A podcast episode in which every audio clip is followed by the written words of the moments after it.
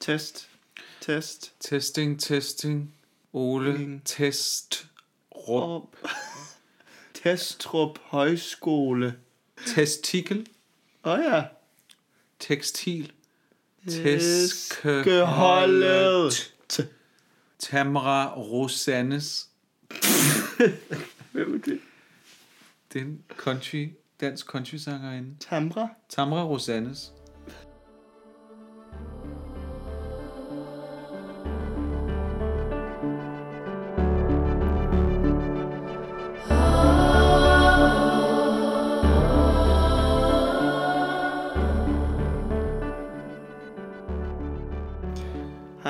Josias. Hej, Alexander. Nej, jeg har altså et eller andet i lommen, der larmer helt vildt. Ja, fik du det lige til at larme ekstra meget. A. S. Emma. Det må I undskylde. Men hej. Hej. Vi skal huske i det her afsnit, øh, for vi har fået rigtig godt input fra Ja. ja. en lytter, Ja. som skrev til os på Instagram, Vild med Svans, at, fordi hun kender ikke nogen af os, og det har vi jo efterhånden fået nogle lytter, der ikke gør. Ja, Så de kan ligesom ikke øh, adskille, hvem der er hvem hele tiden, når Nej. vi bare sådan snakker ud i et køre. jeg synes, vores stemmer lyder meget forskelligt. Men det gør de jo ikke nødvendigvis, hvis man ikke ved, hvem vi er. Nej, og hvis vi aldrig fra starten af har sagt, jeg Hvem der er hedder, hvem. du hedder, Ja. så, øh, så er det jo klart. Så det vil være rigtig godt input, som vi vil prøve at efterfølge. Skal vi lige sige det? Hvem der er hvem så? Ja, okay. Jeg, ham, der er lidt lavere måske, og lidt mere på S'erne, Ja, tror jeg. ja det kan Det er mig, Josias. Ja. Og ham, hvis stemmen går i overgang i, en gang imellem, det er Alexander, som også godt kan finde på at snakke rigtig højt lige Ja. pludselig. Så man bliver bange. Ja, Det er dig. det er mig. Okay, så har vi fået det på plads. Så er det på plads. Ja, Ja, så kan det være, at vi sådan helt naturligt prøver at indføre sådan... At vi siger hinandens navne Ja, lidt mere. for det er et rigtig godt input. Vi har ja. Slet ikke tænkt over det. Nej, det Så det må vi lige huske at gøre. Er der ellers sket noget i løbet af ugen, vi lige skal vende hurtigt? Der er sket rigtig meget i, lø- i løbet af den her uge, synes jeg. Jamen, det er der vel. Jeg vil sige, i forhold til noget, vi har haft med i podcasten, så prøvede jeg i går aftes, øh, efter jeg havde trænet. Det er faktisk løgn. Jeg, jeg havde trænet om formiddagen, Ja, og så var jeg ikke gået i bad. Men så tænkte jeg, ej, nu er det på tide, ikke? ja, Og øh, at tage Mini Miami, som var den sorte ven, ja. eller sorte dildo-ven, som jeg har købt nede i den der butik. Den tog, jeg med, den tog jeg med ud i badet. Okay. Og øh, det var en stor fadese. Var det virkelig? Ja, det gik ikke særlig godt. Hvorfor gik det ikke godt? Jeg ved det ikke. Øh, der var et eller andet med, med mine fliser ude på badeværelset, og den sugekop der, det kunne ikke rigtig hænge fast. Og så tror jeg ikke helt, Miami er stiv nok, faktisk, Nej. til at når man skal selv indføre den, ja. at så er det simpelthen, den er nødt til at være hard as a rock. Nå, det er interessant, fordi jeg tænkte jo, at det var meget fedt, at den var lidt blød i det. Fordi så ville den være lettere at få ind i analen, når den bøjer, og hvad den ellers gør derinde. Jo, men kan du godt forestille dig, når du ikke sådan, og i så lange arme har jeg ikke, at jeg sådan kan få den. Put den helt. Så jeg er nødt til at f- have hjælpen fra væggen, Ja, og der gled den ned, og så, oh, du ved, nej. så lå jeg nede i hjørnet af toilettet og græd, og, ej, hvor lyder det Og helt jeg- forfærdeligt. og jeg er ikke sikker på, at Bonnie and Clyde er helt vandbaseret, fordi der var også en eller anden gnidnings øh, u- ujævnhed. Nej. Så den kom ikke særlig langt op, vil jeg sige, og øh, ja, bedre held næste gang. Ja. Tror du, at du giver den et skud igen, eller kommer den på hylden? Det er som om, nu har jeg allerede sådan besudlet den ved at, prøve at have den op. Så jeg, så jeg tror, den er nødt til at... Altså, At blive brugt igen. ja, Okay. Men ved du hvad, jeg synes, det er dejligt, at du gav et, det et forsøg. ja. Tak. Det er jo ikke altid, at det lige kan være lige så vellykket, som Nej, nej. Og det var, og faktisk, det var også sjovt. Det snakkede vi jo faktisk om inde i Sunshine. Er du Sunshine? Ja. Det her med, hvor besværligt det er at have sex og analsex, og være klar til Ja. den indføring af noget, som forholdsvis stort op i noget, der ikke plejer at have noget op i sig. Og det, det vi snakkede om, var jo, når man også har, når man har analsex med en anden person. Men at have anal, anal indføring med sig selv, er lige så besværligt måske. Ja. Og der har du ligesom ikke sådan et teamworks... Øh, eller sådan motivationen, vel? Nej. Der er det sådan, så jeg gav meget hurtigt op, fordi ja. Der var ligesom ikke en anden, der var her liderlig og var sådan, kom nu. Det var mere mig, der var sådan, åh, oh, okay. Og du ved, så var man ude i badet, jeg havde ikke noget porno, jeg gider ikke, skal jeg bruge min fantasi? Og Ja, den er også svær, ikke? nej, jeg synes, det var slet ikke sjovt. Nej, okay. Men, Øv. ja, men vi har jo også været i Sunshine. Vi har nemlig været i Sunshine sidste fredag. Det, var jo, det var en helt vild oplevelse, synes jeg. Det var skide sjovt. Og vi havde jo været, vi havde været spændt, og vi havde været nervøse, inden vi skulle ind. Vi sad lige og drak en, en kop kaffe inden. Eller nej, det gjorde vi jo faktisk ikke. Nej, Det valgte vi ikke at gøre, fordi vi havde haft lidt maveproblemer. ja, jeg var bange for, at det ville eksplodere. Ja. eller andet. Men, øh, men det var bare, det var virkelig rart at blive taget så godt imod derinde. Og øh, helt, helt vildt rørende at, at finde ud af, at de to mennesker, som vi sad med, som vi har stor respekt for, rent faktisk fik noget ud af at høre vores podcast. Ja. Og, og kunne identificere sig med det, som vi snakkede om. Og måske endda altså virkelig kunne få noget ud af det. Det synes jeg var ret, ret stort Det var det, at ja. få at vide. Det havde vi jo ikke regnet med. Vi vidste faktisk ikke engang rigtigt, om vi... Vi gik jo ud fra, at vi var blevet spurgt, fordi at Mathias havde hørt Vild med Svans. Mm. Men hvor meget vi ligesom skulle dykke ned i det og, og få lov til at snakke om, det var meget mere, end jeg tror i hvert fald, jeg havde regnet med. Uden tvivl. Og, øh, og så var det nogle rigtig flotte ord, og så, så har jeg sidenhen tænkt sådan, okay, det er en lille kamp, eller kamp, men det er en lille, det, det, er, altså det, er, det er stadig småt, mm. men godt. Men det her med at starte nogle nye samtaler, ja. som vi også havde med nogen ude i byen, og, mm. og generelt har, du har med dine øh, kollegaer, og jeg måske har med nogle andre venner nu, som vi normalt ikke snakker om, og folk refererer tilbage til noget, vi har snakket om. Øh, gamle venner skriver, har det var sjovt, og lav nogle flere afsnit, lav to om ugen, og der er kommet en rigtig god energi omkring ja. det. Ja, det er der. Og jeg har tænkt, at vi skal sådan... Det her, der har fungeret for mig, og jeg tænker, kan fungere for andre, og, den, og det virker også som om, det er det, der rører folk. Det er det her med, at vi snakker skammen ud Mm. af seksualitet og mm. sex og køn og alle de her ting, der kan være. Det her med, at jeg har haft en svær, øh, ja, nogle svære år som teenager, at vi snakker skammen ud om, omkring alt det, vi egentlig har gået. Når man sådan komprimerer det ned i en podcast-snak, så finder vi ud af, hvor, hvor, at det giver meget god mening, vi er en lille smule fucked up en gang imellem. Ikke? Helt sikkert. Så vi snakker skammen ud, og det øh, er simpelthen så berigende. Og det var dejligt, der også var nogle andre, der kunne... Øh, Ja, og at vi på en eller anden måde bliver, bliver taget under de lidt større drenge i klassens vinge på den her måde. At vi har fået lov til at få det outlet, som det er at være i, være i radioen, og få lov til at fortælle om de her ting. ja. Fordi det er jo, altså det er jo et, et skridt i en helt ny retning. Fordi vi sidder jo her helt isoleret og snakker om det hjemme hos dig Ja. lige nu. Øhm, Vi har ikke lavet noget markedsføring. Vi har ikke haft nogen mulighed for at, at sprede ordet andet end at, at følge os på Instagram og så håbe. Og så er der alligevel rigtig mange, eller for, for os rigtig mange, der har lyttet. Og at Mathias så netop, og det er ikke helt, det er ikke bare en selvfølge i den Nej, her det det ikke. verden og mediebranchen, at folk rækker ud og siger, jeg har succes, jeg synes I er skønne, mm. jeg vil gerne hjælpe jer. Det er ikke bare en selvfølge, og Nej. det skal han virkelig have tak for. Øhm, og som han sagde det her med, at vi skal skulle støtte hinanden. ja, Også som teenager og også som voksne, så skal vi skulle hjælpe hinanden, for der er så mange andre, der hader på os.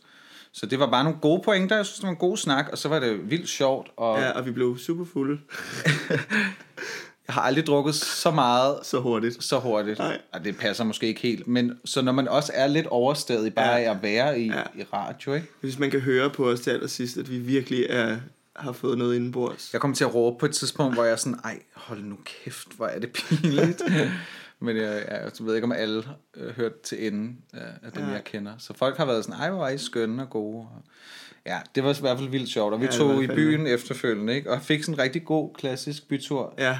ja, som vi ikke har haft meget, meget længe. Nej, det var faktisk skønt. Vi var jo alle stederne, ikke? Ja. Oscar, Never, Musen, Maski. Maski, Ikke cozy. ikke Cozy, men den er død, tror Ja, jeg. er det måske. Den er død for mig i hvert Ja. fald. Og var der ikke også det sidste sted? Burger King. Det var, der, det var, det var klassestedet jo. Der ender vi jo altid. Og det, det fede ved vores oplevelse på Burger King den her gang, mm. var jo, at vi stødte ind i to heterofyre, Ja. som vi fortalte om vores podcast, og som virkelig var interesseret, støttende, på, altså på en helt sådan ekstrem måde. Ja, og de, og men ægte også. Helt vildt ægte. Øh, og det var bare på en eller anden måde sådan prikken over i'et på den her aften, hvor vi havde været inde i Ado Sunshine og havde fået støtte af de her seje fyre. Mm. Og vi så også lige er på Burger King til allersidst, og får sgu også lige en high five fra heteromiljøet, ikke? Og, og møde dem på den, i den, altså Den farlige ende af strøget. den farlige i gåstegn ende af strøget, vil normalt, normalt måske have affødt nogle sådan lidt, ej jeg holder i hvert fald ikke min kæreste i hånden lige her, som Ja. ja. vi også skal snakke om, med alt det her som, med frygt, som jo er dagens, dagens tema. Øh, det er, jo en, det, er jo, det er jo min fordom, det er jo min egen op i, i hovedet, ikke? så det var bare rart lige at få brugt en masse fordomme og få snakket ud igen, også få snakket skammen ud, om at man kan sgu lige så godt snakke med heterofyre øh, midt på strøget øh, med en Burger King i munden. Ja. Det, Hvorfor ikke? Hvorfor ikke? Så ja, det har været en rigtig god uge, synes jeg. Ja, det synes jeg virkelig også. Og i dag skal vi jo snakke om, Ja, jeg var lige inde på det, ikke? ja, Segwayede den. segway videre til, at vi skal snakke om frygt. Det vi er bange for. Ja. Som jo kan være rigtig, rigtig mange forskellige ting, som er mere eller mindre rationelle, ikke? Jo. Jeg har i hvert fald synes, det var et stort emne lige pludselig at skulle dykke ned i, men, men et vigtigt emne. Ja. Og så mærkede jeg efter, at min frygt, da jeg var barn, er mm, altså diametralt anderledes end den frygt, jeg har nu og går med. For mm. som barn var jeg bange for alle mulige irrationelle ting.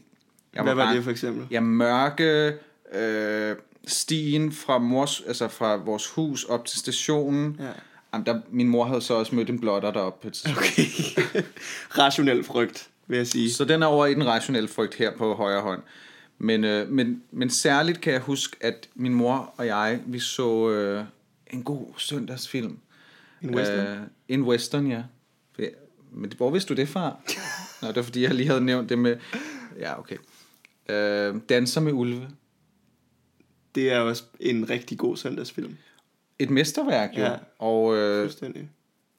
Kevin Costner, ulvene, indianerne, noget dans. Mm. Jeg, jeg har ikke set den siden. Men den skræmte livet ud af mig i to år. Er det rigtigt? Og desværre var det jo, var det, det var simpelthen, øh, det var indianerne, der gjorde det. Den måde, de skalperede og, øh, og red på heste og buer piler. Der var bare, Der var så mange ting med der dem. var så mange ting, og ja, men, det, men det var sådan, jeg, jeg kan huske, at jeg lå i min seng og tænkte, sådan på kortet i forhold til, at der var et stort hav og sådan noget, men så forestillede jeg mig alligevel, at de havde sådan nogle canoes og godt kunne komme over og kravlet op i, altså det var helt irrationelt, og min mor prøvede at forklare, der er ikke rigtig indianer på den måde længere, Ja. dem der er er fredelige, de bor rigtig langt væk, det var faktisk de hvide, der var de, The, the Swines. det var dem, der var øh, de onde og øh, alt sådan noget. Men ja, det Måske gør, var du lidt for ung til at se den film. Ja. Lyder det til. jamen, det var det. Og det skal mor have vide nu, at Ja. det er simpelthen ikke okay. Men øh, Og det er jo sjovt, fordi der er jo en eller anden anal- analogi mellem noget med indianer og noget med, med bøsser, ikke? Der er også noget kopper indianer leje, hvor indianerne, sådan noget baggårdsindianer. nå, og, og Village People, Ja. det tænkte jeg jo altså ikke over. Nej, men kunne det være, nu, nu tager jeg den lige, kunne det være en frygt i dig selv? Du er så irriterende. Du er virkelig ham, der vil have den svenset over hele tiden. Ja. Ej, jeg tror simpelthen bare, at det var noget med fremmed kultur, hvis jeg skal være sådan helt DF-agtig. det, ja, ja. Og jeg kan også huske, jeg så Legendernes tid, tror jeg den hedder, hos Linda. Fordi Brad Pitt var med, ikke? Og, og han var jo lækker, synes Linda. Det var jeg jo selvfølgelig ligeglad med. Øh, det var jeg nok ikke. Men der var sådan et blåt stammefolk, tror jeg. Og så startede det forfra. Så havde jeg Marit igen. Så jeg vil bare lige runde den af med at sige, at heldigvis, om nogen, har jeg så ikke taget den barnefrygt med videre i livet. Hvis du møder en indianer i dag, så vil du ikke have det på den måde mere, eller hvad? Overhovedet ikke. Nej. Så vil jeg give ham en kæmpe kram. Men bare generelt det her med, man kunne da godt frygte, at sådan et barn ville blive bange for, for verden. Ja. Jeg er glad for, at den frygt ikke findes i mig længere, at jeg har rejst ud i verden og med åbne Har arme. tur det. Ja. Men jeg vil sige, jeg, jeg kan sagtens sådan ikke genkende til de der fuldstændig irrationelle ting, man var bange for, da man var lille. Jeg har stadig nogle, nogle af tingene i dag. Jeg har stadig det der med, øh, hjemme, hvis jeg er hjemme og besøger min mor, så skal jeg stadig løbe op ad trapperne nogle gange. Fordi jeg er bange for et eller andet ukendt, der kommer bagfra og tager mig. Måske de underboer, du engang råbte helt vildt meget af. Det kunne godt være dem. Det vil jeg også være bange for.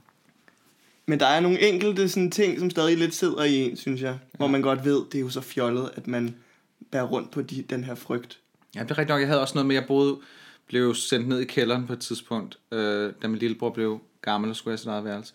Og hver gang jeg skulle op af kælderen og havde slukket lyset, så løb jeg også helt. Ja. Fordi man, ja, der var et Den eller sidder andet. bare stadig i en, ikke? Men det, ja, det gør jeg altså ikke rigtig mere. Jeg tror stadig, der er nogle ting, der sidder i mig, øh, fra jeg var lille. Og der er stadig nogle fuldstændig irrationelle ting, som jeg går rundt og, og kæmper lidt med. Må jeg gætte én ting? Ja, du må rigtig gerne gætte på den ene, fordi du, du ved det godt. Det har i hvert fald været et gennemgående Ja, tema. Det har Om- det. Altså sådan, du er lidt, hvad hedder sådan noget, germaphobe? Ja, det kan vi godt kalde det. Et godt ja. dansk ord. Ja, ja men jeg har altid haft det svært med bakterier. Og jo mere jeg ved om bakterier, jo mere, jo mere jeg ved, at de befinder sig over det hele, at de befinder sig på min krop lige nu, Ja. jo, jo mere panisk bliver jeg. Øhm, og altså nogle gange, så kan det simpelthen overtage lidt min sådan, min handlefrihed, synes jeg. For eksempel var jeg lige i Netto, inden jeg kom her, hvor der var en ekspedient, der hostede helt vildt meget. Og jeg havde simpelthen ikke lyst til, at han skulle røre ved min vare. Og jeg ved jo godt, at det ikke er, altså, der er en meget lille risiko for, at jeg bliver smittet af hans hosten. Men var han sådan syg hoste? Ja, det virkede lidt sådan, ikke? Han, det kunne lige så godt bare være en tør hoste, eller et eller andet. Altså, det er ikke sikkert, at han var dødeligt syg. Men Nej. jeg på, pådutter folk en hel masse ting, hvis jeg fornemmer, at der er nogle bakterier omkring dem. Og så kan jeg godt have rigtig svært ved at give dem hånden, eller røre ved en vare, som de har rørt ved. Øhm, og altså, det kan være... Ja, nogle gange så holder jeg altså også vejret, hvis jeg går forbi en person, som jeg fornemmer er lidt syg. Så kan jeg sådan... Jeg har ikke lyst til at indånde den samme luft som den her person. Ja, Og så puster jeg hurtigt ud bagefter. fint. Det er, det er virkelig noget, der, sådan, der, der gennemsyrer mit liv lidt. Og det er helt fjollet, fordi jeg er ikke sådan en rengøringsfreak på nogen måde derhjemme. Det er mere i forhold til andre. indtryk. Overhovedet ikke. Det er mere i forhold til andre mennesker. Må jeg så spørge, om, om det så har resulteret i nogle mere eller mindre dårlige oplevelser seksuelt med andre mennesker? det, hvis det er... Jeg har aldrig med kærester. Det er som om deres, deres germs vil jeg gerne have over min krop. og ind i kroppen. Det gør ikke noget. Hmm. Men hvis det har været one night stands, eller folk, jeg har kysset med, som jeg ikke, ikke har kendt særlig godt, så har det faktisk lidt påvirket mig. Der har været enkelte gange, hvor jeg har sådan... Så har, jeg, så har jeg børstet tænder virkelig hurtigt bagefter, fordi jeg synes, de var sådan, det var en lidt ulækker ånden eller et eller andet. Ja, okay. Og Du så- har meget med det med ånden. Ja, det har jeg. Okay. Og det værste er jo, at jeg er jo også helt vildt bange for, at min ånd er dårlig. Og det er den. Det er sådan en frygt, jeg går rundt med, fordi jeg selv synes, det er så ubehageligt at, at være over for et andet menneske, som bare har en rådden tand, der bare gennemtrækker hele rummet, ikke? Jamen, det, det kan virkelig også være hæmmende på alt, hvad man gør, hvis man selv tror, man har dårlig ånden. Ja. Så kigger man ikke folk i øjnene, Nej. man laver det der Mariah, hvor man kun vender den gode side til, og man prøver at dække med... Ja, det er ikke så sjovt. Jeg fik, jeg fik stiv pik på vej ned. Jeg fik kraftigt med stiv pik. Fik du det ikke så? Nej, jeg får ikke stiv pik. Der er en regel, der hedder, at man ikke får stiv pik, når man har en anden mands stive pik i ryggen. En af de ting, som jeg har, som har gennemsyret mit liv også, det har været den her frygt for at blive fanget, eller for at blive bustet på Opdaget. forskellige måder. Ja. Øhm, og det er både i, mest i forhold til at springe ud. Mm. At, at folk finder ud af, at jeg er bøsse. Hvad der foregår op i, Ja, i tankemyldret. og det var særligt, det startede i hvert fald, da jeg, da jeg levede sådan et dobbeltliv, inden jeg var sprunget ud. Hvor jeg øhm, først gik i byen sammen med mine heterovenner fra gymnasiet. Og så bagefter, så sagde jeg, at jeg skulle ud og mødes med en eller anden pige. Nå, okay. Og så tog jeg videre ud i homobyen. Øhm, Fordi du skulle mødes med, fordi jeg skulle mødes med en dreng. som du har skrevet med. Jeps, som jeg på min telefon havde ændret navnet fra måske Louis til Louise. Kunne det være, ikke? Okay. Det var, det var så gennemført, det her. Men den frygt, jeg så tog med mig, når jeg, når jeg tog videre, det var den her frygt for at støde på nogen, jeg kendte. Mm. Så jeg nød aldrig at udleve den her side af mig selv. Jeg kiggede, når jeg stod på Cozy, eller når jeg stod på Nevermind, kiggede jeg konstant mod døren. Jeg var hele tiden opmærksom på, om der kom en, som potentielt kunne boste mig. Og det var, det var jo så hæmmende for mine oplevelser der. Ja. Og, øhm, og jeg var, altså jeg var så, jeg var så opmærksom, at sådan, jeg var helt udmattet, når jeg så kom hjem. Mm. Og udover at være udmattet over, at, at jeg ikke kunne være den, jeg var hele tiden, så var det her også bare sådan en angstting, der sad i mig rigtig længe.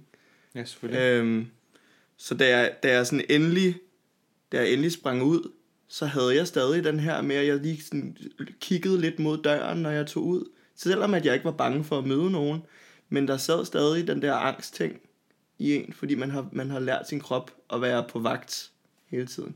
Ja. Har du prøvet det? Nej, men jeg har prøvet at være bange for at møde øh, særligt den første ekskæreste, eller fyr jeg datede. Ham var jeg altid bange for i en overrække at møde i byen. Fordi jeg vidste, hvor meget det ville påvirke mig og gøre mig ked af det. Og særligt fordi jeg en gang så ham kysse med en anden, lige da jeg gik ned ad trapperne, ned til kælderen der i, på masken. Og, øh, og, det, og det, det, det var lige råt nok i forhold til, hvor langt jeg var nået i, i at komme over ham. Så det der med at være på vagt, kan jeg godt sådan lidt Mm. relatere til. Men jo, jeg, jeg gik, jeg gik ikke i, øh, i byen, altså homobyen, før jeg var sprunget ud. Nej. Så på den måde kan jeg ikke lige... Øh... Men så var det jo sådan, så var det mere... Jeg var bange for at springe... Jeg kan huske, jeg... Jeg var stadig bange for at blive opdaget på en eller anden måde. Mm. Og jeg var bange for, at der var nogen, der, der kunne læse mine tanker på en eller anden måde. Så jeg... Ja. Men, men nej, det har nok ikke gennemsyret mit liv på den måde. Jeg kan stadig lidt mærke det den dag i dag, når vi går ud. Altså, der er stadig en eller anden ting, lille ting, der sidder i mig. Og så handler det nok ikke lige så meget om nogen, jeg kender, der vil, der vil kunne spotte mig. Men det er mere den her med, når man går, står lige uden foran øh, øh, Nevermind, er der så nogen, der kommer og, og opdager, at du, du er bøsse, og vil de have et problem med det. Okay. Så er det mere den, der sidder i mig, ikke? Jo. Øh, og det er jo vildt nok, at den stadig sidder i dig. Ja. Fordi... Ja. Og jeg prøver at lægge den fra mig hver eneste gang, jeg går ud.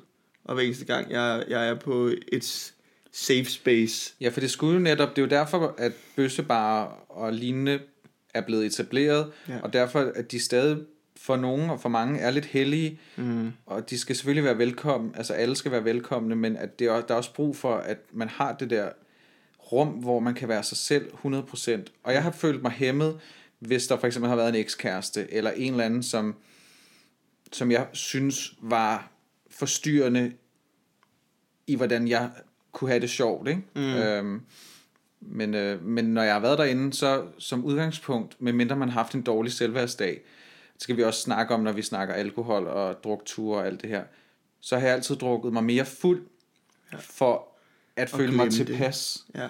For at ikke føle, at jeg blev vurderet og vejet og målt øh, af alle, der var der. Fordi folk mm. er, er jo skide ligeglade med en som udgangspunkt. Men, Ja. men der er også et eller andet i de der, de der safe spaces, eller de her rum for os, som bliver et kødmarked, som jeg har frygtet på en eller anden måde, og så har jeg dulmet det med alkohol. Mm. Og det, det har jeg uden tvivl også. Ja. Øhm, jeg tror, jeg har, jeg har dulmet det med alkohol mere for at for at glemme den der fare, der også er, eller som ligger, ligger latent i mig, at der er potentielt kan man blive udsat for en eller anden hate crime, eller man kan blive komme ud for nogle ubehagelige situationer, når man er de her steder. For mig handler det om at være bange for, at der kan ske et eller andet. Og uanset om det er inde i det her safe space, eller om det er lige uden for det her safe space, så kan jeg godt bare have en eller anden øh, underbevidst bekymring for, om jeg er sikker.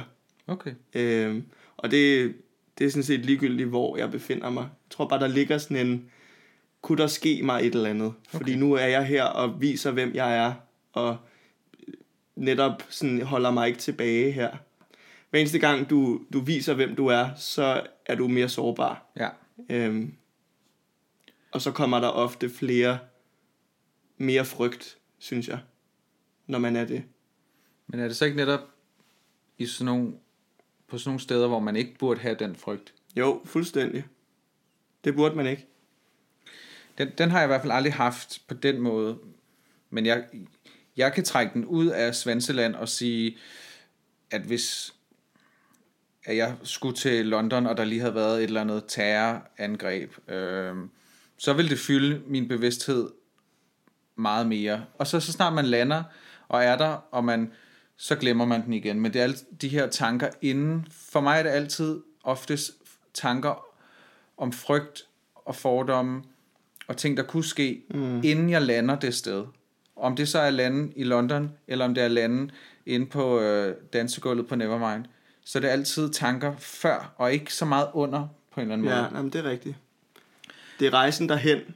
Rejsen derhen kan nogle gange ja. være mere frygtindgydende ja. og angstprovokerende, end når man så endelig er der. Og det kender man jo også fra helt pragmatiske øh, ting, som at man kan ikke lige overskue at skulle på arbejde, men det bliver altid faktisk bedre af at tage på arbejde, end den pjekdag, man tager, fordi så er den mm. fyldt med skam, og ej, måske ikke skam, men i hvert fald sådan, ja, så nogle gange så skal man jo bare presse sig selv derud, ikke? Jo, og så, så kan jeg også godt mærke, at når man så tager derfra, når man har været der, og når man skal videre derfra, så er, man også, så er der også en frygt, der sidder i en, for om man, om jeg, hvis jeg er blevet spottet ude i homobyen, kan der så ske mig et eller andet. Hvem skulle have spottet dig? Det er den her, det er den her hate crime øhm, frygt, der sidder i mig nogle gange. Fordi man hører, og det er også, for mig er hele hate crime diskussionen, det er jo en, selvfølgelig er det en rationel frygt, fordi det sker, men jeg har, jeg har aldrig oplevet det ske. Nej. Men det er sådan en, den ligger og lurer rundt om hjørnet. Eller sådan, det, er den, det er den, man har i hovedet, synes jeg. Men du har jo altid været fortaler for at sagt til mig for eksempel, det her med, at når du har haft kærester på, så, så er I altid bevidst sådan holdt i hånd og sådan noget. Ja. Så det, det er da lidt en modstridende... Ja, men, men det er for netop ikke at tage den frygt på mig, at jeg er blevet, jeg er gået kontra på den. Og så har jeg besluttet mig for med, med de kærester, jeg har haft, vi skal, ikke, vi skal ikke lade den her frygt blive til en del af os, så vi ikke tør at gå med hinanden i hånden, når vi render rundt i byen. Nej. Men den er i mig. Og det er, der, det er den, jeg gerne vil, sådan, vil snakke om. Fordi hvorfor, hvorfor er den der, når man aldrig har oplevet det på egen krop? Men det er jo interessant, at, at du så har den de steder, hvor at, at man, man gerne skulle føle sig tryg. Ja. For eksempel på et, et skønt sted som Nevermind. Jeg tror, at grunden til, at jeg har det, er fordi det er jo et sted, hvor du viser, du er der øh, og viser en åben seksualitet. Og i det daglige, så viser jeg jo ikke min åbne seksualitet nødvendigvis. Og øh, når, når mørket er faldet på, så, er det, så er der en, føler jeg, at der er en større risiko for, at du kan blive udsat for nogle hate crimes ind i, i dagslys, når, hvis du render rundt med din kæreste. For der er der så mange mennesker på gaderne. Mm. Øhm, så der har jeg ikke en lige så stor frygt. Men når jeg, når jeg åbenlyst går derind, så, så er der en eller anden større frygt i mig. Og jeg ved ikke hvorfor. Nej, det ved jeg heller ikke. Her i sidste uge, der var jeg til øh, et arrangement mm-hmm. inde i den skønne biograf Cinemax, øh, som viste øh, Mean Girls, som jo er en, en dejlig film fra 2000'erne. Øh, og der, det var sådan et event, hvor alle dem, der skulle med ind og se den, skulle have pink på fra top til to. Mm-hmm. Og jeg tænkte, det, var, det skulle da skide sjovt. Det vil jeg gerne være med på. Men da jeg så havde iført mig en pink sweater og pinke bukser, en pink øh, kasket, og skulle gå fra Amager og til Dybelsbro med min veninde, som i øvrigt også havde pink fra, på fra top til to, Ja. så blev jeg lige pludselig ramt af sådan en frygt. Fordi det, at du som dreng har lyserødt på, det er ikke noget, man ser i gadebilledet særligt tit, vel? Nej, Så jeg... måske mere og mere. Altså, er det ikke blevet en modefarve? Jamen, det kan godt være. Jeg har bare ikke, jeg, jeg har ikke haft pink på rigtigt. Jeg, jeg føler stadig, hvis man tager det på, så viser du igen en, en eller anden form for åben seksualitet, ikke? Og det er jo ikke, det er jo helt åndssvagt, at en farve har den magt. Men øh, jeg, jeg tog en stor sort jakke ud over, kunne ikke overskue at have de lyserøde bukser på, fordi det var simpelthen for meget. Så jeg havde en sweater og en kasket på, og det er jo så let. Men jeg, jeg var stadig helt vildt meget på vagt på den her tur fra Amager og til Dybelsbro. Mm. Og min veninde så endnu vildere ud, fordi hun havde kun pink på fra top til tå, ikke? Men på en eller anden måde var det mere, hun var mere safe, fordi hun er en pige. Og jeg, altså jeg var så meget på vagt, at jeg hele tiden prøvede at spotte, om der var nogle mennesker, der kiggede på mig på en underlig måde. Øhm, og det er jo i virkeligheden sådan mig, der leder efter nogen, der kunne have fordomme over for mig. Mm. Så jeg har jo lige så mange fordomme i den situation. Ja, det har man jo de oftest. potentielt kunne have. Ikke? Mm. Det, var, det var bare en virkelig syret oplevelse at mærke, hvor svært det var at have en, en fucking farve på, som bliver betegnet som feminin. Altså, man pådutter i hvert fald andre nogle fordomme, som man måske også selv har, Ja, kan man sige. Og så leder man så efter det der fællesskab, før man synes, at man er tryg i det, ikke? mm, Det er måske også derfor, at jeg kunne forestille mig, at nu er jeg ikke gået ned i øh, kriminalarkiverne, men at de fleste hate crimes og de fleste af sådan noget sporadisk vold og sådan noget, er jo også tit i grupper mod, mm. mod en person, der måske er alene. ja, Fordi at man føler et fællesskab, og så tør man gøre nogle fucking åndssvage ting, hvilket er helt latterligt. Men samtidig med nogle gode ting, kan det også være, at så snart de kom ind i Cinemax, hvor at jeg går ud fra, at alle så havde pink på, ja, så var det jo lige pludselig igen et, et sikkert rum at være i. ja. Og så snart vi gik ud fra Cinemax, så havde man den igen Ja. lidt. Fordi så var, der ikke, så var man ikke på vej til et event. Så var det ikke en udklædningsfest, man skulle til, vel? Nej. Øh, så hvis jeg bare havde pink på i det daglige alene, det tror jeg simpelthen ikke, jeg ville kunne, kunne overkomme. Og det er så åndssvagt, fordi jeg har fået den her pinke sweater, som jeg er sygt glad for. Mm, er og jeg kan egentlig pæn. godt lide at have den på. Ja. Hvad, hvad tænkte du dengang, vi øh, skulle ind og se RuPaul i, eller RuPaul's Drag Race show i øh, koncerthuset? Ja, der havde vi noget glitter øh, tøj på og noget... Nogle øjenbryn, ikke? Ja, det havde vi.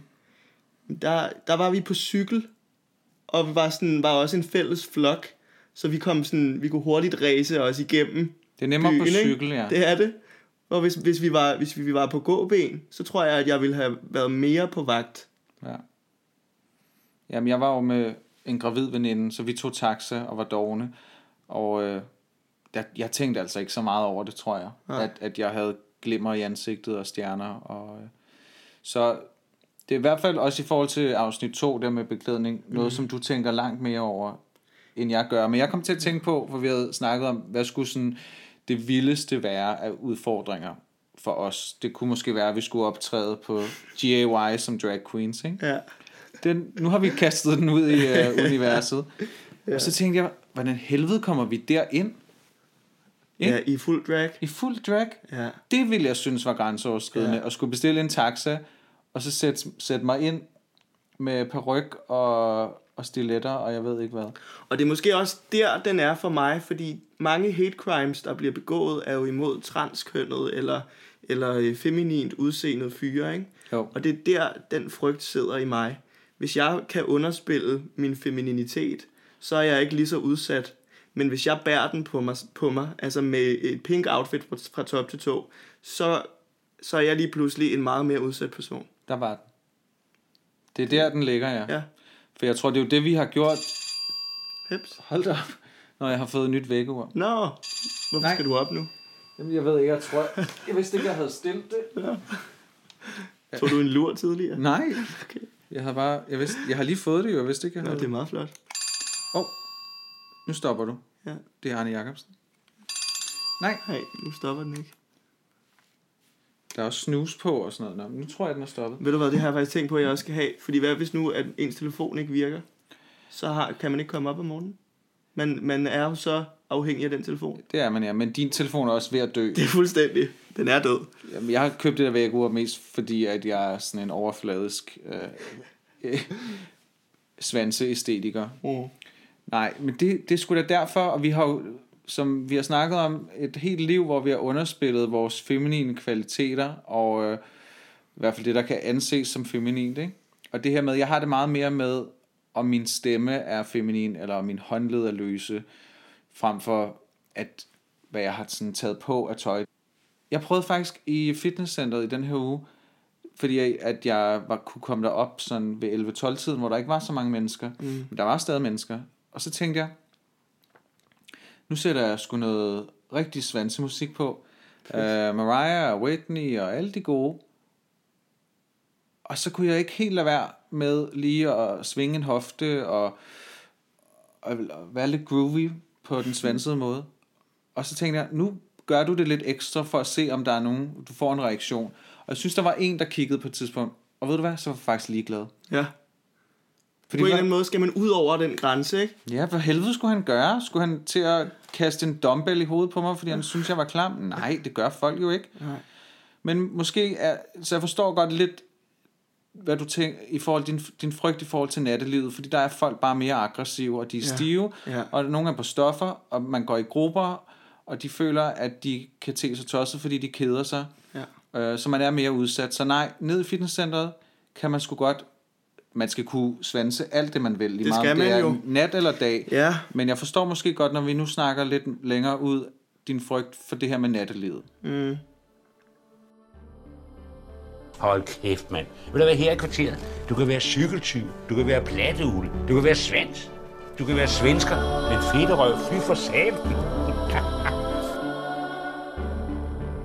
I forhold til det her med at gå i dagslys og holde, holde nogen i hånden og vise det offentligt, at, at du godt kan lide, kan lide fyre.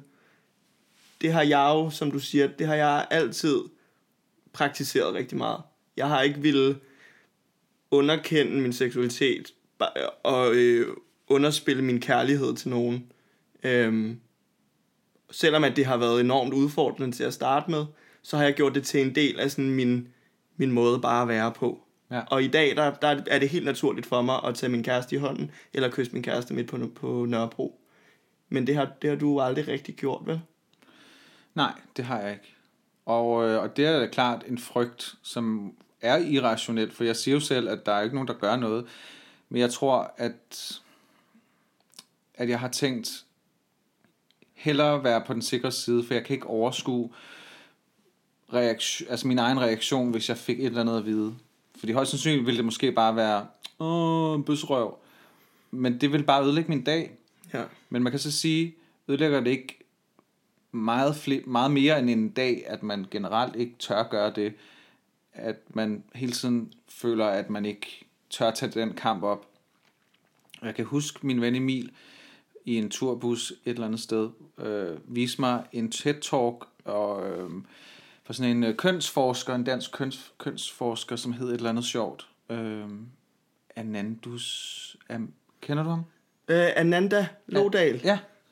Hvor at, jeg kan ikke huske alle øh, pointerne, men, men det jeg virkelig tog med mig var, at han mente, at det var ligesom vores kamp, Mm. at tvangsfodre øh, omverdenen og det heteronormative livssyn vores kærlighed. Ja. Så selvom vi synes, det var grænseoverskridende og angstprovokerende, så skulle vi tage hinanden i hænderne, og vi skulle kysse, fordi han så det aldrig. Nej. Han så det aldrig ske på gader og stræder, og det er klart, hvis man aldrig ser det, så lige meget, om man selv har en, en kæreste, som er homo, og man et eller andet sted har en kæmpe kærlighed til vedkommende, så synes man jo, det er enormt øh, altså, at man træder helt vildt meget til, øh, skævt. Ja.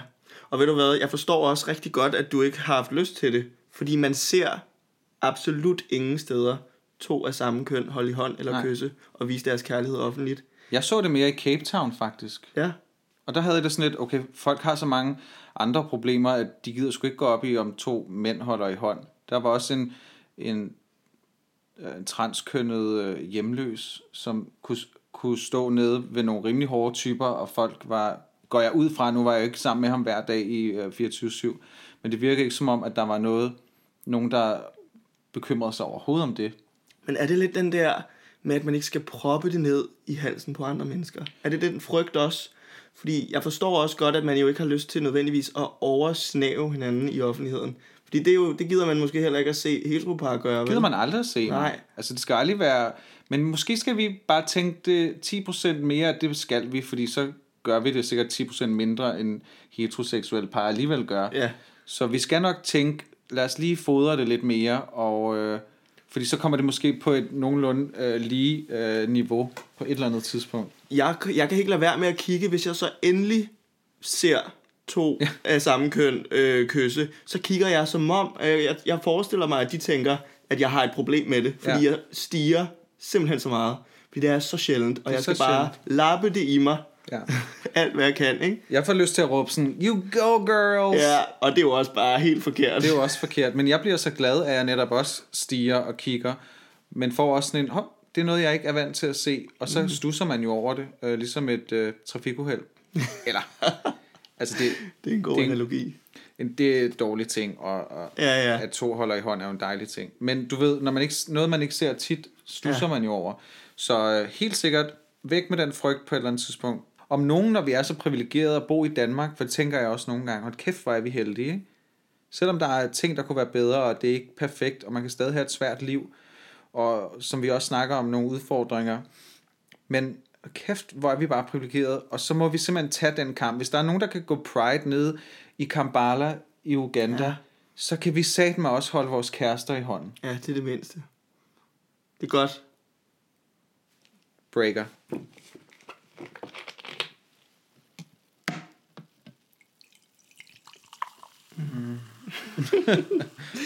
Thank you. Ej, hvor det læskende. Når jeg kigger tilbage på, hvordan jeg var bange som barn, så føler jeg mig ret frygtløs nu, i forhold til alle de der ting. Mm. I- Men så er, nu har vi lige snakket om, der er selvfølgelig nogle ting, men det er måske trods alt mere rationelt, end at indianerne kravler op på første salen i huset i Valby, ikke? Ja. og skalpere mig. Men der er kommet nogle andre former for frygt ind i mit liv, jo ældre jeg bliver, og øhm, som er sådan lidt mere eksistentialistiske, tænker jeg. Og som sikkert en del går igennem. Men den handler rigtig meget for mig lige pt. om at slappe af med at være så fucking bange for at blive ældre. Ja. Jeg føler lidt, at tiden bare går og går og går.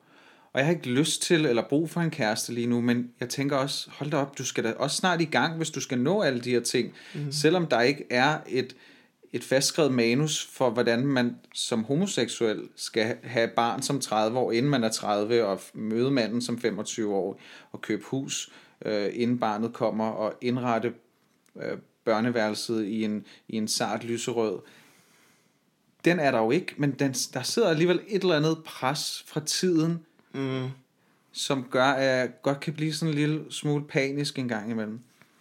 Men du har vel også stadig den der hetero, hetero måde at leve sit liv på, indlejret i dig. Altså, jeg tænker da også Ja, du- helt sikkert, at målet vil vel stadig være, at man skal stifte en familie, hvis man går med på den der monogame tanke Ja. om at leve sit liv, ikke? Det ved jeg sgu ikke helt, om det er det. Jo, man bliver jo stadig konfronteret af gode grunde, fordi der er trods alt flere mennesker, der lever i heteronormative øh, parforhold mm. og liv generelt. Det er jo, sådan er det jo bare. Det er dejligt. Og jeg har flere og flere veninder, der har fået børn, og det er en kæmpe omvæltning, også som ven på mm. sidelinjen. Det forstår jeg godt. Men heldigvis lutter glæde også. og, og nogle skønne forældre. Altså hold kæft, det er nogle heldige børn, vil jeg sige. Ikke? Og de øh, ønsker netop heller ikke, at alt skal ændres i vores forhold, kan man mærke. Øh, og der er nogle ting, der ændrer sig, men det ændrer sig ikke nødvendigvis til det dårligere. Det er bare, det er bare anderledes. Men det er klart, så bliver jeg jo konfronteret med, hvad så når de, når jeg sidder som 50-årig, og min mand lige er gået fra mig, og jeg ikke har nogen børn, jeg har ikke noget, har jeg så stadigvæk de tætte relationer til mine venner. Øh, det, kan, kan, det kan give mig en frygt øh, en gang imellem. Jeg vil så sige, at heldigvis, så har jeg også efterhånden en håndfuld venner, hvor jeg tænker, jeg kan ikke forestille mig, hvordan og hvornår vi ikke skulle være venner. Men livet kan jo tage nogle twists and turns, ikke? Og det er der, hvor at familie jo er den der øh, tryghed, som altid vil være der. Mm. Øhm, og den kan jeg også mærke, selvom at jeg jo ikke, jeg, jeg har ikke veninder, som er, har stiftet familie, som dine har. Men jeg frygter lidt den tid, når det skal komme. Øhm, fordi det, ikke, det ligger ikke i kortene for, for mig, at jeg skal blive far nødvendigvis. Nej. Og fordi man har, har reflekteret over, at det, det, er en, en, det er meget mere besværligt at skulle stifte en familie på den her traditionelle heteronormative måde, ikke? så har jeg nok også, så begynder jeg at forberede mig på, at det nok, mit liv kommer til at se anderledes ud, end alle mine venners. Det er måske fint nok at forberede sig på det, man skal nok bare ikke lade det lade sig slå ud af det. Nej. Nu, der, der er jo folk, to mænd og to kvinder, der får børn i forskellige øh, former og farver og situationer. Og det, det kan jo lade sig gøre. Så for mig, jeg, min frygt for fremtiden, eller det med at blive ældre, er ikke så meget faktisk det her med familie og livet lige nu. Jeg tænker mere i forhold til, om jeg jeg skulle bange for at blive, altså jeg skulle bange for at blive gammel, fordi jeg ikke føler, jeg føler stadig, at min ungdom er en lille smule uforløst. Hvordan? Jamen, jeg er begyndt at læse, også helt homo agtigt Call Me By Your Name, fordi jeg synes, filmen var så god. Jeg har faktisk kun set filmen i øh, et fly til Tanzania, mm. så jeg kunne godt tænke mig også at se filmen ordentligt. Mm. Men jeg var lige inde i politikens boghandel. Uh, shout out, hvis I vil sponsorere. Det ved jeg ikke. Kommer jeg bare til at tænke mig, det ville være dejligt. ja. uh, og så købte jeg bogen. Det jeg så kom til at tænke på var, hvad jeg ikke ville have gjort for at have sådan en sommer som 17-årig. Mm. Have den romance og den passion allerede i den alder. Øh, blive forelsket og få mit hjerte knust under ferskentræet og græde, mens der bliver spillet et eller andet Chopin-musik. Og ja, det, er der, det er der, den rører mig, den mm. film. For det, det fik jeg bare aldrig lov til. Så jeg bliver bange for, at jeg når at blive så fucking gammel, at jeg ikke når at have elsket rigtigt, at, blive, at være forelsket på den der helt Hollywood-agtige måde, at jeg ikke når, og det her kommer til at lyde arrogant, men hvis jeg er død i morgen, så vil jeg på bucket list listen have oplevet ret meget, og mm. mere end de fleste, jeg kender i hvert fald. Ja, ja, du har været vidt omkring. Men jeg kan godt blive bange for, om jeg, hvis jeg døde i morgen, så vil jeg ikke have oplevet, ja, kærlighed på en eller anden måde. Men har du ikke oplevet kærlighed? Ikke i mine parforhold. Jeg har oplevet, det? ikke, ikke, ikke rigtigt, nej. Jeg har oplevet sådan sporadisk øh, forelskelse, øh, jo kærlighed, men det har aldrig været, det har aldrig været smukt på den der måde. Men spørgsmålet er også, om kærlighed er smukt på den måde. Jamen, det kan godt være, at jeg Om det er, en, om, om det er den der fuldstændige utopi, som vi alle sammen gerne vil have. Og, og nogle gange så, så søger vi den så meget, tror jeg, at man kan blive sådan helt blind for, at der i virkeligheden har været noget kærlighed, bare lidt på en, på en lidt mere grim og realistisk façon, ikke? Jo. Jamen, det er også tavligt, fordi jeg har været i et forhold, et længere forhold, hvor der var masser af kærlighed. Mm. Men, men der har jeg jo ikke længere. Nej. Så var det indsatsen værd? Men, Men- mødte vi hinanden på Ja. et forkert tidspunkt i vores liv, hvor jeg tror aldrig, at vi var helt lige forelsket på samme tidspunkt. Det var meget op og ned, så vi blev vi elskede hinanden, fordi vi blev afhængige af hinanden. Mm. Jamen, jeg ved heller ikke helt, hvad jeg vil sige med det. Jeg tænker bare, det her så med, at tiden går og går og går. Har, har man så levet sit bedste liv? Hashtag Ja. living my best life. Ja. Har jeg nået det? Har jeg gjort nok? Har jeg stået tidligt nok op for at nå mine drømme? Hvad med den bog, jeg gerne vil fucking skrive? Hvorfor, hvorfor har jeg ikke skrevet den endnu?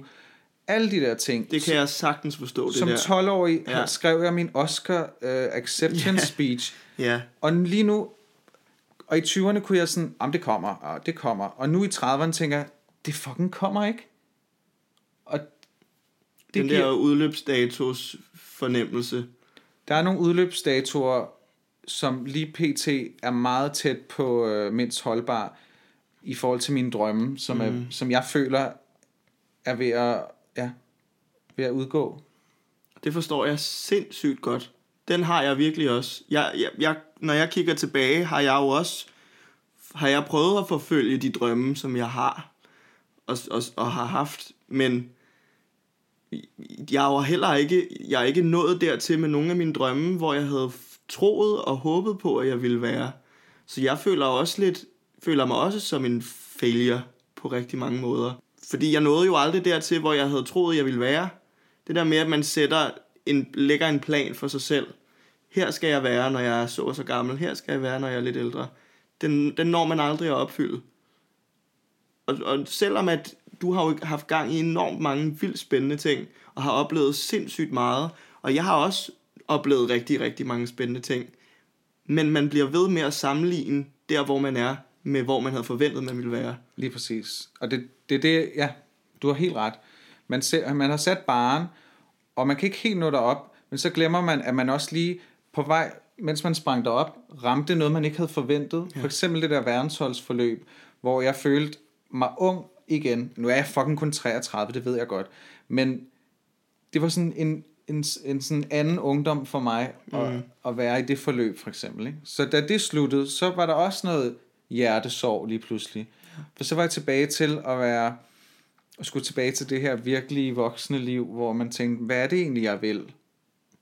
Fordi der kunne jeg dulme al, alle de mål, jeg ikke havde nået med, med skuespil og med sang og med bøger og alt det kreative, jeg gerne ville. Det kunne jeg dulme med, at jeg rejste hele verden rundt, og alt var altså så spændende og nyt, mm. og nye venskaber, som heldigvis mange af dem stadig er der nu, de, eller alle er der stadigvæk nu, og det har beriget mit, mit liv på en helt enorm måde.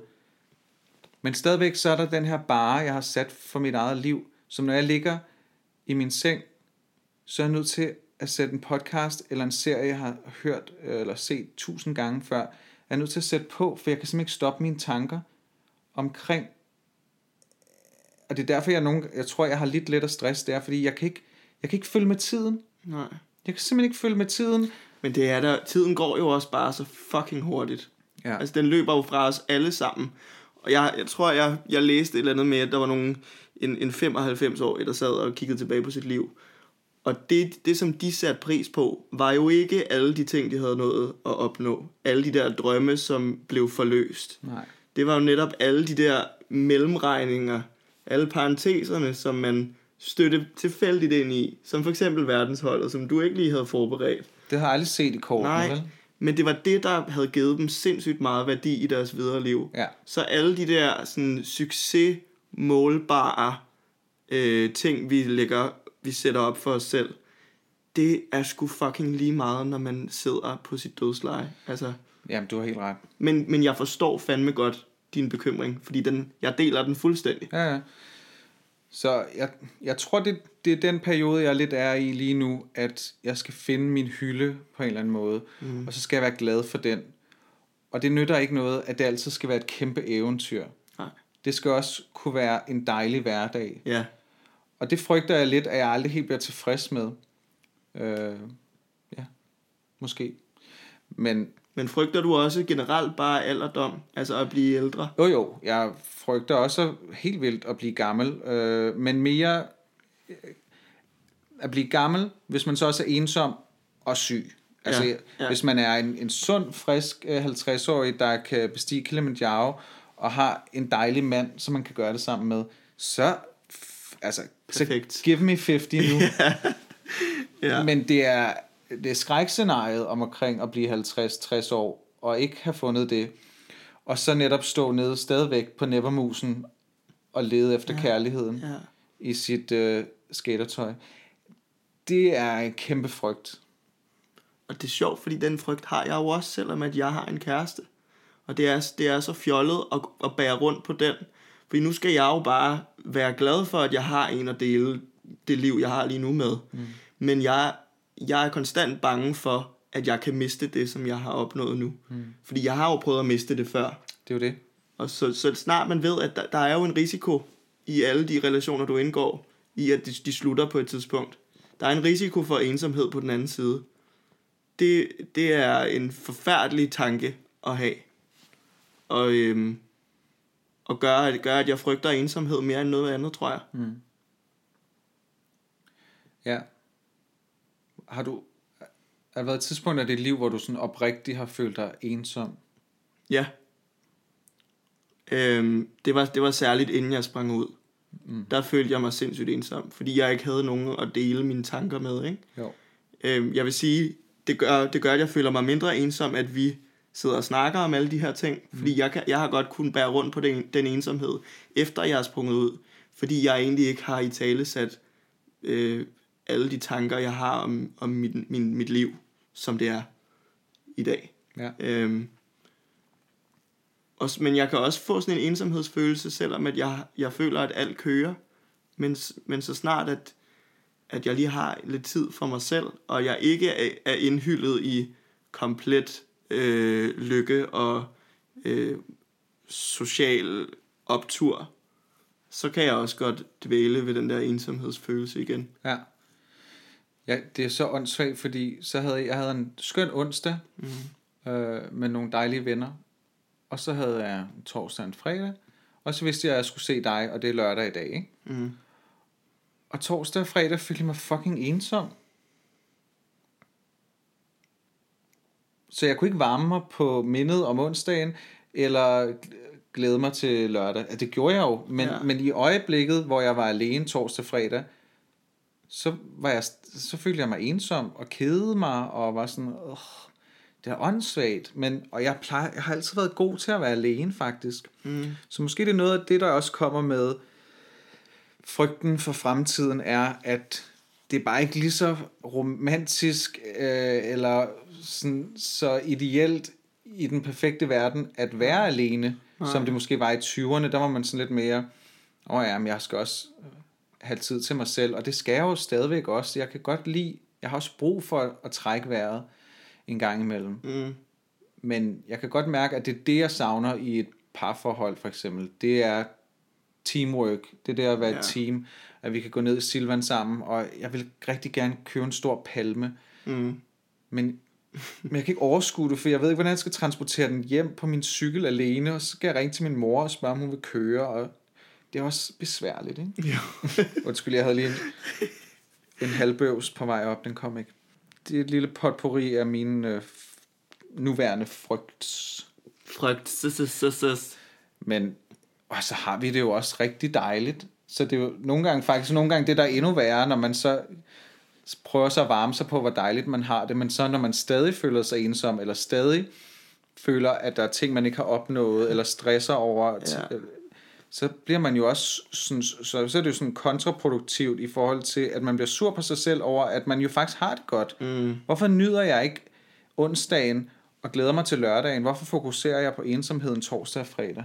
Men det er jo den der konstant med græsset er grønnere, eller sådan, når man bevæger sig over på den anden side, så kigger man tilbage Ja. og siger, men jeg vil, jeg vil hellere være der. Jeg vil jo ikke være her nu. Og når man så en gang imellem er indhyllet i sociale sammenhænge, så vil man egentlig bare gerne have den der alene tid en gang imellem, ikke? Jo. Vinder af Eurovision 2012. Eurovision, Eufobia, Eufobia, Eufobia. Ugens... Euphobidu. Alright, den var god. Var det for meget? Nej, Jeg ved ikke, hvor den kom fra. det var en fræk lille en til sidst. Ugens, øh, ugens Eufubi, Den tager du. den tager jeg. For nu har, nu har vi snakket rigtig meget om det her med at blive ældre, og frygten for at, at blive ældre. Mm. Og jeg er blevet introduceret for en 95-årig kvinde, der er simpelthen noget af det skønneste, jeg har set meget længe. Det er en dokumentarfilm fra 1996. Så hun er ham muligvis Hun er længere. muligvis ikke længere, jeg har ikke tjekket op for det. Nej. Det er meget, meget imponerende, hvis hun er det. Så har hun fået et brev af dronningen i hvert fald. Ja, det har hun. Men hun er, den hedder, dokumentarfilmen hedder øh, Grevinden på tredje. Åh oh, ja, det har jeg godt hørt om. Det, hun er det skønneste kvindemenneske. Hun er, øh, har aldrig nogensinde rørt en finger i sit liv. Hvor dejligt. og hun sidder og bare og hygger sig op på tredje sal i øh, boligkomplekset. Og altså nyder bare sin tilværelse. Og hun smider om sig med virkelig, virkelig fede one-liners igennem den her dokumentarfilm. Øhm, og det, det, det vildeste for hende ville være at få et års forbrug af sådan en, øh, hvad hedder den nu? Ja, nu har jeg glemt, hvad den hedder. En eller anden øl. Okay. Hun elsker den her øl, som hun bare drikker hver dag. Øh, og spoiler alert, hun får et års forbrug af den. Og okay. det er virkelig et fedt øjeblik. Ja. Men hun har også en veninde, der hedder Vavara, Hvad var det? som snakker som en mandlig havnearbejder. og ligner, en, ligner lidt Dame Edna. Øhm, og, og den pingpong, de har med, med hinanden, er sådan drag queen worthy. Okay. Og det er lidt sådan de danske Golden Girls på en eller anden måde, føler jeg. Så de er sådan lidt sassy. De er sassy, og hun kalder sig selv for en satans kælling okay. en gang imellem. Fedt. Men hvis jeg har den, den her livsglæde, som de her damer har, øh, når jeg bliver 95, hvis jeg bliver det, Det gør du. s- så vil jeg være altså lykkelig. Øh, fordi de elsker deres liv, de har humoren, de, øh, de drikker sig stive hele tiden, og hvor altså nyder bare deres fucking tilværelse, ikke? Jo. Så hvis I vil have et lille skud alderdom på den fede måde, så skal I se Grevinden på tredje. Hvor kan man se det hen? Jeg har fundet den på YouTube. Okay. Jeg tror også, man kan finde den på øh, Bonanza Nå ja. på DR. Ja, det sætter jo så lidt tingene i, i perspektiv i forhold til, hvor meget jeg lige har brokket mig over at være 33, ikke? Fuck, jeg bliver en satans Ja, kæle, du bliver en satans kal. ja, når jeg bliver 95. Ja. Jamen, så skal vi jo videre Ja. i programmet, Ja. som vi plejer. Skal vi lige... Øh, fordi faktisk, apropos frygt, så har vi jo gjort nogle ting, der er helt åndssvagt nok og irrationelt har skabt et frygt i vores moderne digitale verden. Fuldstændig. Vi skulle jo skrive en statusopdatering til hinanden, som Jeg vi går, skulle jeg går lige ind og poste. tjekker, Ej, ja, hvad. PT-status er, fordi... Ja, fortæl bare videre. Ja, altså det, du var meget, meget hurtig til at skrive en øh, statusopdatering, som jeg skulle poste på min Facebook-side. Og øh, den var ganske forfærdelig, synes jeg. Ja. Men jeg havde jo vildt svært ved at lave en til dig. Altså jeg, jeg på en eller anden måde, så kunne jeg ikke lade være med at have den, en lille ironisk distance. Og det callede du jo heldigvis. Og var sådan, det Ja. går altså ikke. Det skal være noget, jeg har det svært med at poste. Ja, det er præcis.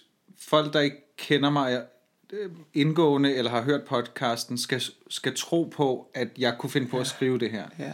Og så ændrede jeg den og tvang den her ubehagelige statusopdatering ud af mig Ja, og så ind på min på væg. din væg. Og det var hårdt. Ja. Øh, men jeg kan lige læse op, hvad jeg fandt på, du skulle skrive.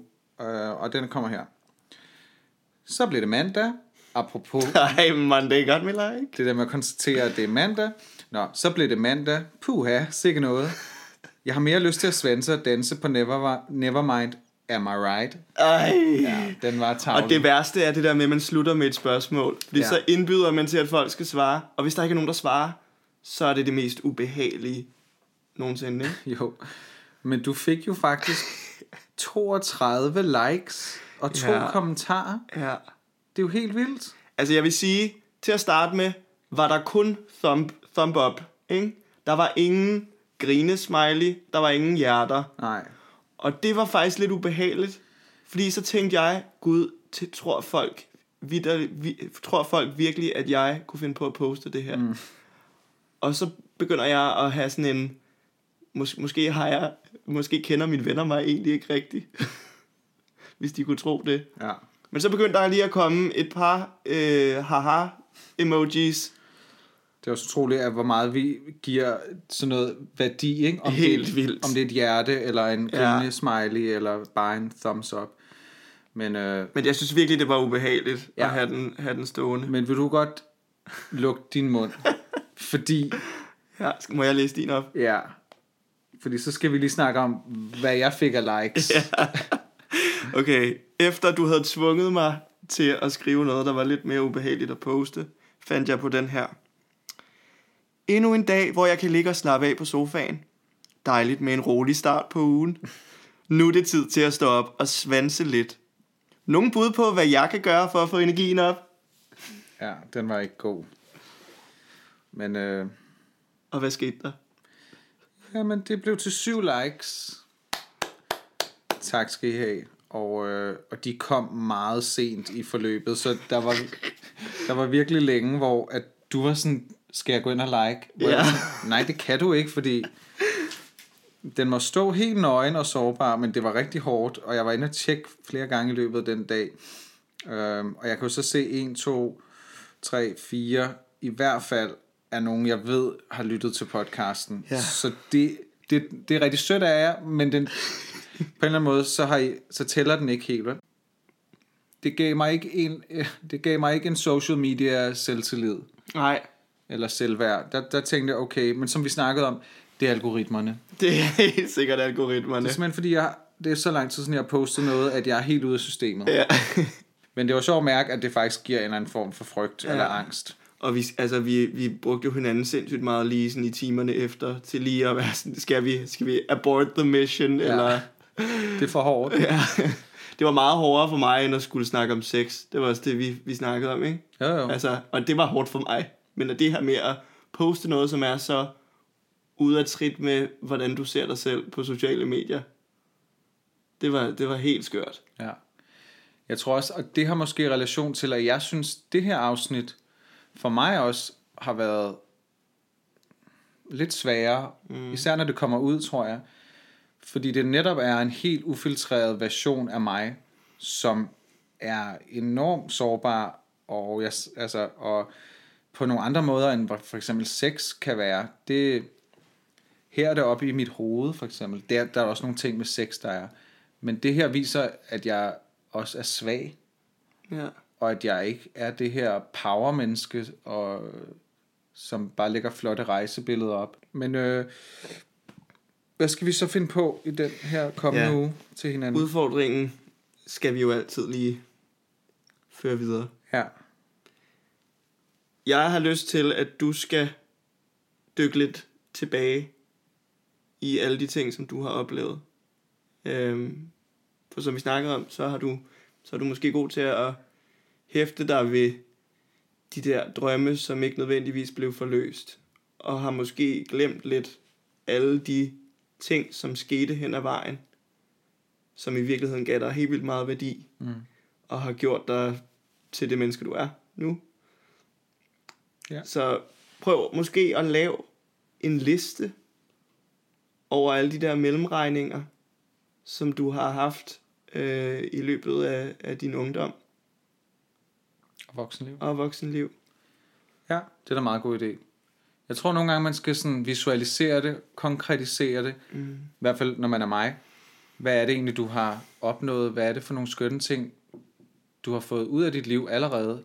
I stedet for stress over, at der er så meget mere, du skal nå, ja. og du nåede ikke det der. Og, så det tror jeg måske er meget god. Så glem alle de der øh, overordnede punkter, som du måske ikke har fuldført. Ja, ja. Men gå ind i alle, alle mellemregningerne. Men jeg vil stadig gerne vinde en Oscar. Så tænker jeg, at du skal... Du bliver simpelthen nødt til at komme lidt i gang med det her, for det har du ytret flere gange, at du rigtig gerne vil. Også i forhold til, at du er en pissedygtig sanger og musiker, og du laver noget mega fed musik, og jeg har hørt noget af det, der kommer, og det er mega nice.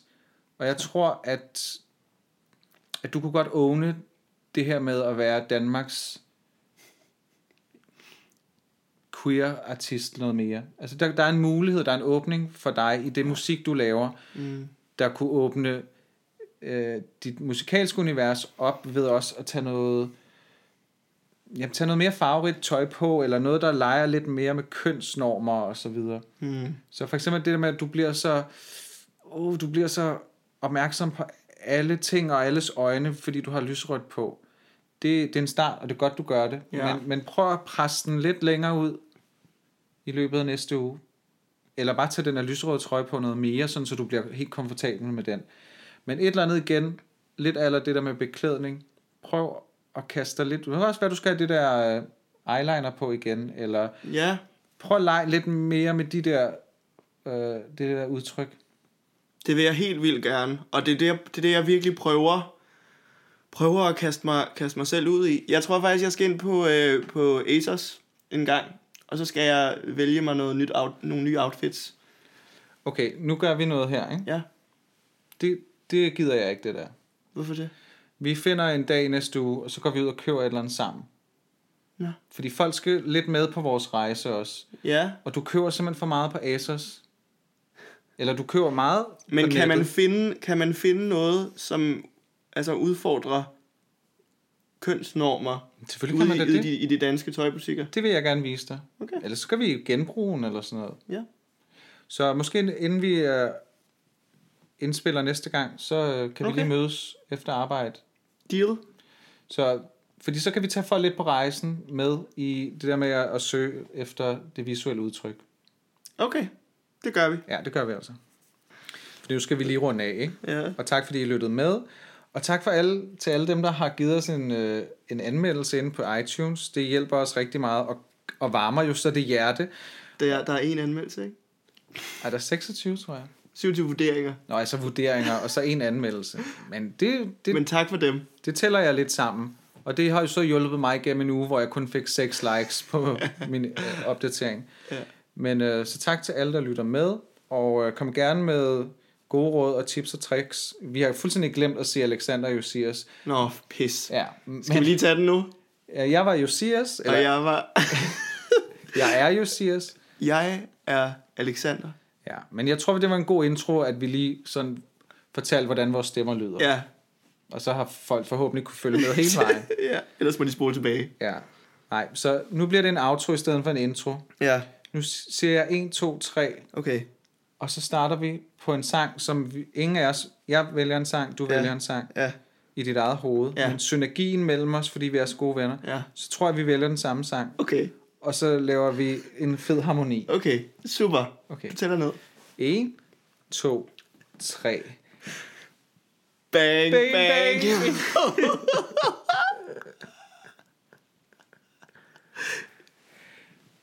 Bang, bang into the